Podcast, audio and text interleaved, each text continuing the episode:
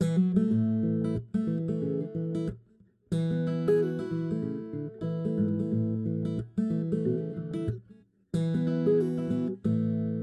フレクションないリフレクションない輝くその原石を Are you ready to give a shit?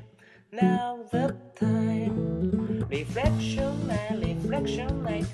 少し背伸びをして So are you ready to give a shit? Now the time. Let's give and share. リフレクションないはい皆さんどうもこんばんは。ちょっとガサガサしましたけど。こんばんはって言えばいいんですか？えー、勝手にリフレクションナイト、えー今日は、えー、みてもさんの2025年の働く人の学びを語り合う会ナンバー3にお邪魔いたしました、えーこちらにはですね今日参加していただいている皆さんが全員いる状態で僕は今勝手にポッドキャストの収録を始めてます。このこなれた感はい皆さん。はい皆さん。皆さんこんな感じでやりますんで、えー適当に喋っていただけたらと思うんですがえーっと今日は教育×神経科学 ×IT ということでのぞむとさんにお話をいただいたんですけども、えーっとそこの話はちょっともうだいぶもうお腹いっぱいやりましたので、えーせっかくなんで2025年の働く人の学びっていうところにちょっとつなげてリフレクションしていただいてそれをちょっと収録できたらなと思います。えーって言って僕は別に今なんかネタを持ってるわけじゃないんで、えーなんかその2025年の働く人の学びっていうところに今日聞いた話をなんかちょっとこう関連づけて何か一言ずつ言ってっていただけたらなみたいに思ってるんですがはいどうでしょこ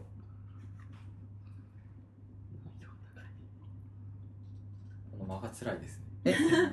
あいいんですいいんです。これあのいいんですか？ほぼ取って出しなので。あなるほどなるほど、えーいいんです。こういう間もいいんですよ。間もいいのね。これは聞いてる人にこの間で考えてもらあうなるほどなるほどなるほどなるほど。はい。そりゃありがたいや。え時間かかるんですよね。ーはい。じゃあなんか一番こうやってることと近そうな 指名されました、ですね。あでもなんか今思ってたことはですね、あ？ないんかこのままこのままこれ大丈夫です。このまま喋ってそのまま喋ればいいです普通に喋ってくだ名前とか。あ思の。名前とか名乗っていい人は名前名乗っていただいて。どっちでもいいですね。斉藤です、斉藤さん。はい。えっと今さっき思ってたのはですねなんかよくそういうその神経科学みたいなのを使ってなんかこうやっていこううのを自分を知ろうみたいな話をしだすとですねなんかこう自分を知ったところでこう独りよがりに動く人たちが増えるだけではないかみたいな。うん。こう問題提起をされることが結構あるわけなんですね。それをなんかこう他人のことはこうもんばからずに、まあ、自分のそのこうそれこそこう幸福感みたいなものだけをこう追求する人がもっと増えてしまうんじゃないかみたいなことを言われるわけなんですけどなんかやっぱりそこの観点って実は結構重要なんじゃないかなと思ったりしていてなんかその、まあ、それこそリフレクションしたりとかするプロセスの中に他者を入れ込む。さっきのその感情の話とかでもなんか自分原因の原因なのかうん。起点なのかそれともなんか他者起点でそれが起こってるのかみたいな話のこう分け方をされてたと思うんですけど、あれまさにすごいあのなんかいいいいなと思ったんですよね。なんかあそこがその自分起点でこう起こってるケースが多いと多分なんかこう独りよがりになりがちになるしみたいなところが見えてくるわけですよね、あれできるとなんかああいうのともうちょっと深められたら面白いんじゃないかなってっていうのをなんか考えてたんですよね。まだわかんないですけどね多くの人にとってなんかそういうポジティブなところってまあネガティブなところもですけど、うん。結構他者との関わりの中からこう生まれてきそうな感じがするじゃないですか、だからなんかその、まあ、人のためにやるで感謝されるそこで喜ぶみたいなものがなんかもうちょっとこう明確にこうクリアにこう数値で現れるとか、なんかスコア化されるとかっていうのが出てくると意外とそこを見える化することでなんかお互いがハッピーになっていくみたいなができるのかもしれないですね。うん。うん。いやまさにそれおっしゃるようにもうなんかあの感情アプリを実際動かしてやった人同士で分析会みたいなのをなんか自分の感じたことをお互い喋る会みたいなのちょっとやったんですね、でそうすると自分を知ると意外とこうどうなんだろう独り声になっちゃうんじゃないのかなっていうのはなんかやっぱり我々ももともと持っていてでそういうのも多分リスクとしてあり得るだろうって、まあ、いろんな方に教えていただいてで実際やってみたらどうかっていうと自分を深く知れば知るほど自分と他者との違いに気づき、うん。そこって多様性の需要になんかつながっている。で具体的にその感情を知ったことでその分析会の場でもあったんですけど彼らあるいは私に何が変化で起きたかっていうと例えば家でのパートナー妻に対してあこんなに自分は感謝の意を述べてなかった自分がいたとかあるいは感情を取ってた時に99%仕事のことばっかり感情になってた時にじゃあプライベートって自分は何も感じてないんだろうかっていうあえてそこに注意が向いたりとかっていうふうになんか撮ってみると意外と他者とか今まで目が向いてなかったところに目が向けるんだなっていうのがなんとなく今までやってた肌感としてなんか見える化するとうん。それが分かるようになるっていうのはなんとなく認識できるんですけど、どっちが先なのかなって私思ったりしていてなんか結構自己理解が深まるとそれこそ他者への理解も深まるっていうパターンもあるだろうし逆に他者のことのこう違いを知っていく中で自分のことも再認識してうん。こう深く分かるようになっていくっていうようなプロセスもあるような気がしていてなんかどっちが先みたいな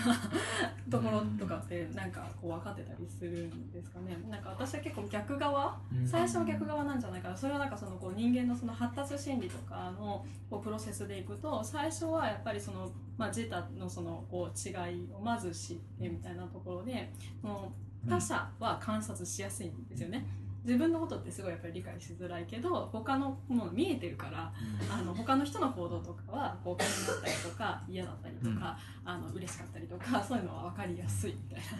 な。なのでなんかそこを知っていくうちにだんだん自分のことともその比較をしながら自分が見えてくるみたいなこう順番だったりするのかなと思うけどさっき今なんかこう逆のパターンの話をされてたので、まあ、そのあたりちょっと気になりました。あのそれって今その自分を知るのと他者を理解するみたいなその話がなんだろうその働く人の学びっていうところにどう影響してくるのかってなんか皆さんはどうお考えですか、働く人の学び、うん、いや今回のこの回のテーマでもあるのあでそうですね。僕は無理やり今そこにつなげたいんですけど、うん。いやなんかこのねか科学のの神経科学とかその今日やってその自分を知るとか他人との理解を深めるとかってまあその神経科学からのアプローチでもそうですけど多分その辺の話題って神経科学的なアプローチじゃなくても今までもしてるはずで、うん、でもなんかそれってなんかなんだろう今うまくいってないのかで逆にこういうアプローチをしたらうまくいきそうなんだとしたら2025年には何が変わるんだろうなっていうね。なんかそういう意味では2025年って大体10年経つ時にまあ私もあのなんかディープラーニングとか人工知能とかやってると大体最初は怖がられるんですよね。あのなんか支配されるんじゃないかとかっていうような話がある中で、まあ、怖くないですよっていうようなことを言いながらいろいろな説明しに行ったりするんですけど大体10年経つと当時怖いと思われてたものが知らない間に使ってるっていうような形になってて今も Siri とか昔なんてやったらめっちゃ怖い存在なのに今もうみんな普通に使ってるってことなのでなんかあと10年経つとこの仕組みが普通に取り入れられてなんで10年20年30年前の人たちってこんな非効率なやり方でただ知識をなんかこう上からシャワーのように浴びせるだけで知識が身につくなんて思ってたんだろうみたいななんかそういうことが実現してる社会になってないかなと思って。そういう社会になってると僕らの働く人の学びはどうなるんですかね。もっと加速する加速する。加速すそれは加速っていうのは何が加速するそのし知識の定着効率も上がるんじゃないかなと思っていて。ってことは教育のその期間が短く短いまま今と同じクオリティのアウトプットが出せるようになると。でそうすると逆に言うとそれってみんなそうなると競争がより激化するので、まあ、それが本当に幸せな社会なのかどうかはちょっとわからないなとは思うんですけどね。教育が加速するスピードが上がる。上がる。うん。でも今までも思うとそうなんですけどギリシャ時代とかって別に三角形の性質ぐらい知ってりゃよかったんですけれども今ってそれこそすごい量の知識を大人になるまでに入れないと、そこそこの会社で働けないじゃないですか。なるほど。ねよりそれがもっと増えていくとなると。学ぶスピードは速くなるけどその分早くで世に出てくるんじゃなくて、え同じ時間を使ってもっと多くのことをやらないと前線に立てない社会になるんじゃないかなと思って未来の働く人って大変だなってなるほどなるほなんか私スピードはよくわかんないんですけどあよくわかんないっていうのはどそうそうなるのかどうかはよくわかんないんですけどさっき言ってたその自分を知るみたいな文脈で言うと、あ人それぞれ違うんだなとかで違うなりにその違うものを持ち寄ってチームでパフォーマンス上げようみたいなことが今よりもまあ当たり前になる。なんか人のスペックがうん。同じなんかこう一人一人違うものをあえて同じスペックのように見るのがまあもしかしたら20世紀のありようだったりしたのかもしれないけれども、うんそれがこうもっと多多様な人材がいていいとかもっと,、もっと多様に学学びがあっていいみたいなあー風にまあ今日も個別化ってキーワードが一つありましたけどまあそれはまあ今でも個別化ってキキーワードはもう多分早い人は使ってると思うんですけどそれがもしかしたら当たり前になって、人それぞれ学びの仕方が違って、えー学びの方法も違ければ学びの、えっと、目的地も違って、えーだから一斉研修ってどうなのみたいな話もさっき出てたけど、一斉研修が流行らなくなったりとか なんか、あの人それぞれ自分なりのやり方最適化した学びの仕方を探求するような、えーことをまあある意味研修する側であるとか教育のシステムなんかもそういったものをうまく、なんていうのサポートするような、多様性と個別最適化と、うん、うん。なんかそんなそんなことがもろもろ10年後にはもっとやりややすくなってやりやすくなっててほしいな。っうんうんて感じ。あいいですね。その期待とか望みでもいいんじゃないですか、それと合わせてかわかんないんですけど、まあ、2035年までになんか半分ぐらい仕事がなくなるとかも言われてるじゃないですか。なんかそういう中で、まあ、アウトプットというか、まあ、普通に担当する人が人じゃないものとか学んでたけど学ばなくてよくなるものとか、オードになっていくものっていうのがすごくいっぱいあって、まあ、そうなってくると組織ってなんかこう今までみたいに、まあ、今も副業が始まってなんかもうそんなちょっと面倒見きれませんからみたいな縮小傾向があって外注化が進んでみたいな感じになっていくと、まあ、誰がその教育を担当して、なんかそれは自分にと、もう自分で自分の面倒を見てあげるっていう自立が当たり前だし、そうでなければなんかこう仕事がもらえないみたいな社会にどんどんなっていったりとかっていう風になってくると、そもそもその研修って供給してもらえるのかとかっていう前提が崩れてる。自分でなんかその探して掴み取りに行かないといけないみたいなよりそこが加速する。そう。うん確かに自分の教育は自分でするものっていうのがじゃないとお金はいただけないのである確かに確かにそれ以外のことの価値がもうあんあなたがやっていただく価値じゃなくて普通にロボットがやるんでっていう育ててもらえるっていう、まあ、今が将来から見た時にわああの時代超ありがたかったなって なんかわかんないですけどみたいな感じに教育そのものとか学びそのものっていうのがもっとサバイブ的なものじゃないけど、まあ、それを不安と捉えるか希望と捉えるかっていうのは大切なことだと思うんですけど、っていうのはあるんじゃないかなっていうのは。なんか今お話聞いてあそういう未来確かに起こるなみたいなけど超リアルにしてなんか教育のサービスっていうのがなんか教育することそのものよりも教育のその選択するなんていうんですかああなたにあなたにおすすめのこれはこれですみたいなキュレーションのもっと上流工程の方に教育のサービスがシフトしてもしかしたらあとはそこから先は自分で勝手に学んでくださいね。なぜならツールが全部両手に入りますよじゃないけどなんか自分であの勝手に学べよみたいな。ある種突き放した形っていうのを一つそれがいいかどうかさておきうん。なんか想定されそうな気がする。大野さんさっきその辺ちょっと怖さもあるみたいな話したじゃないですかなんか結構そう思いますね。それは思いますね。で10年後っていうと僕ら10年年取りますけど多分そそういうことをベーシックにインプットされてきた1 5 6歳ぐらいが全部はいはい。はいこうと社会に出てくるんで、うん。そうするとなんか超極僕結構ね今日なんか話聞いてて割とネガティブサイドなんですけど超極論言うと、えっと、いわゆるパパレートで言うとこの日八の法則みたいなのって今って割とこう年次のく年食った人の2割が8割の勝ち出してる感がありますけどそれ逆転するとかもありえんのかなみたいな。若い人2割が8割に世の中の新しい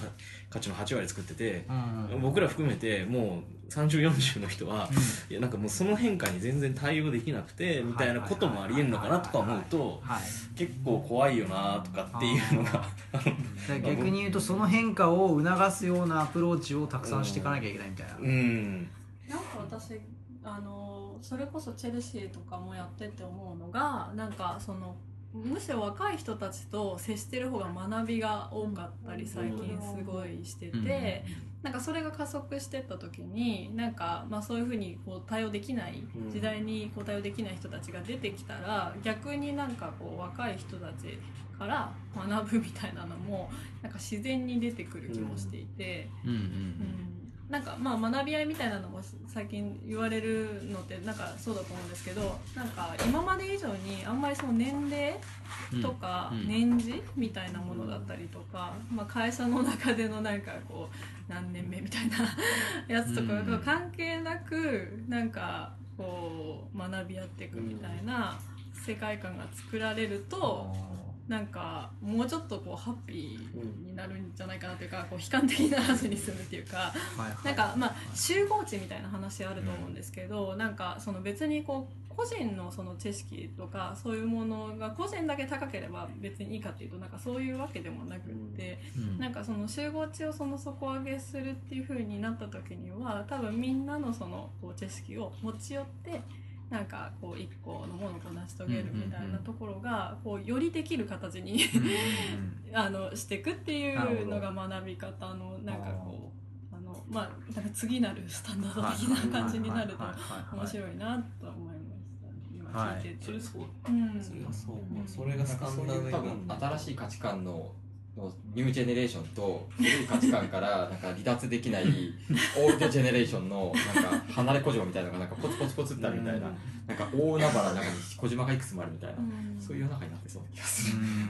多分10年経ってもそう入れ替わしてないからうん。ねなるほど。今以上に多分専門特化はしていくようなイメージすごいしててなのでなんかそうするともう専門外の人たちとなんか接しないで生きていく人たちとかも結構増えるような気がするとなんかそれ専門外の人たちともうコミュニケーション取れませんみたいなレベルまで結構いっちゃう、まあ、それはさっきのなんか専門的な話とかもなんか他の人には通じませんよねみたいなのと一緒でなんかそういうことがもうありとあらゆる分野で起こっていてみたいになっちゃうともうどんどん分化していくだけなんで。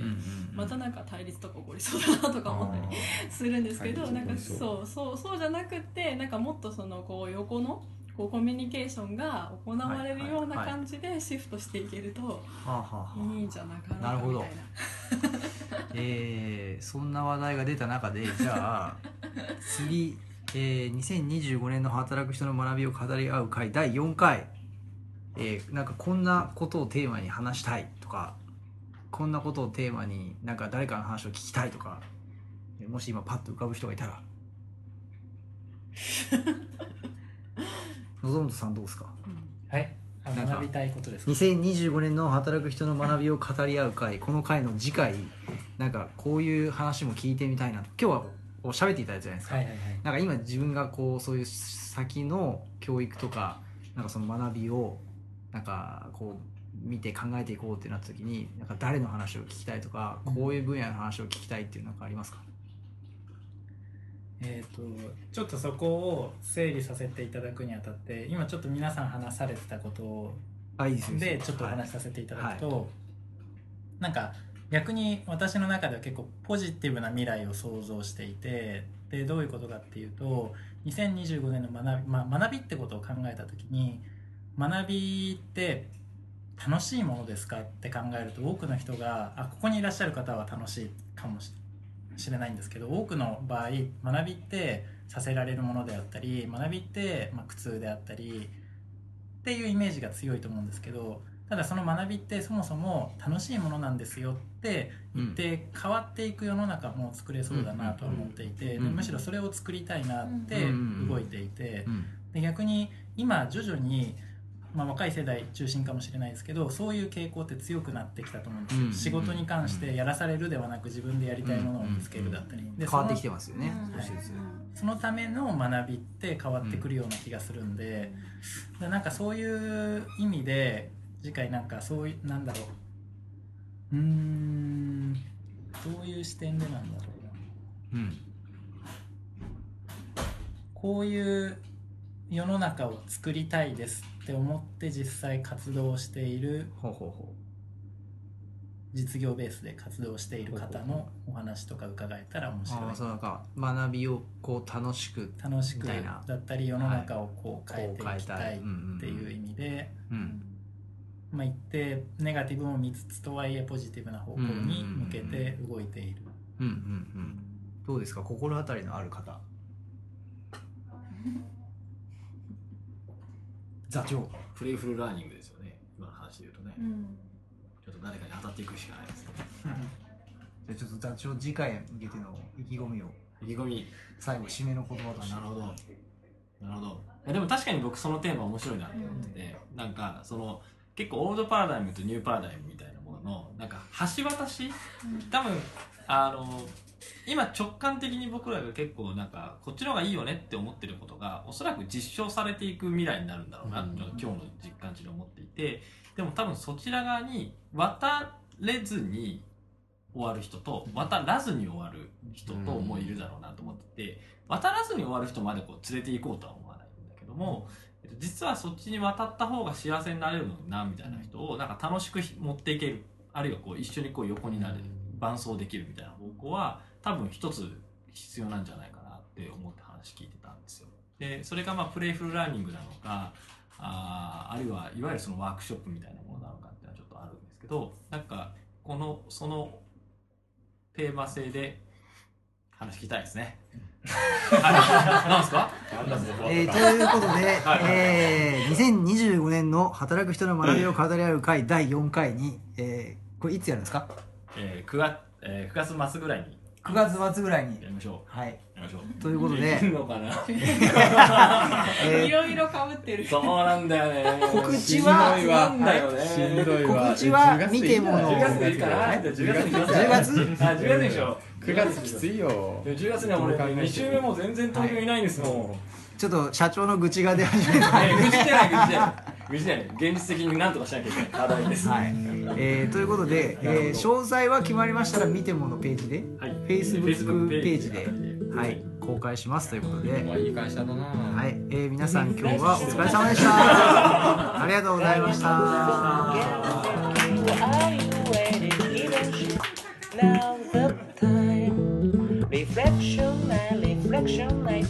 Cause she said no, we was that's why you rated given shit.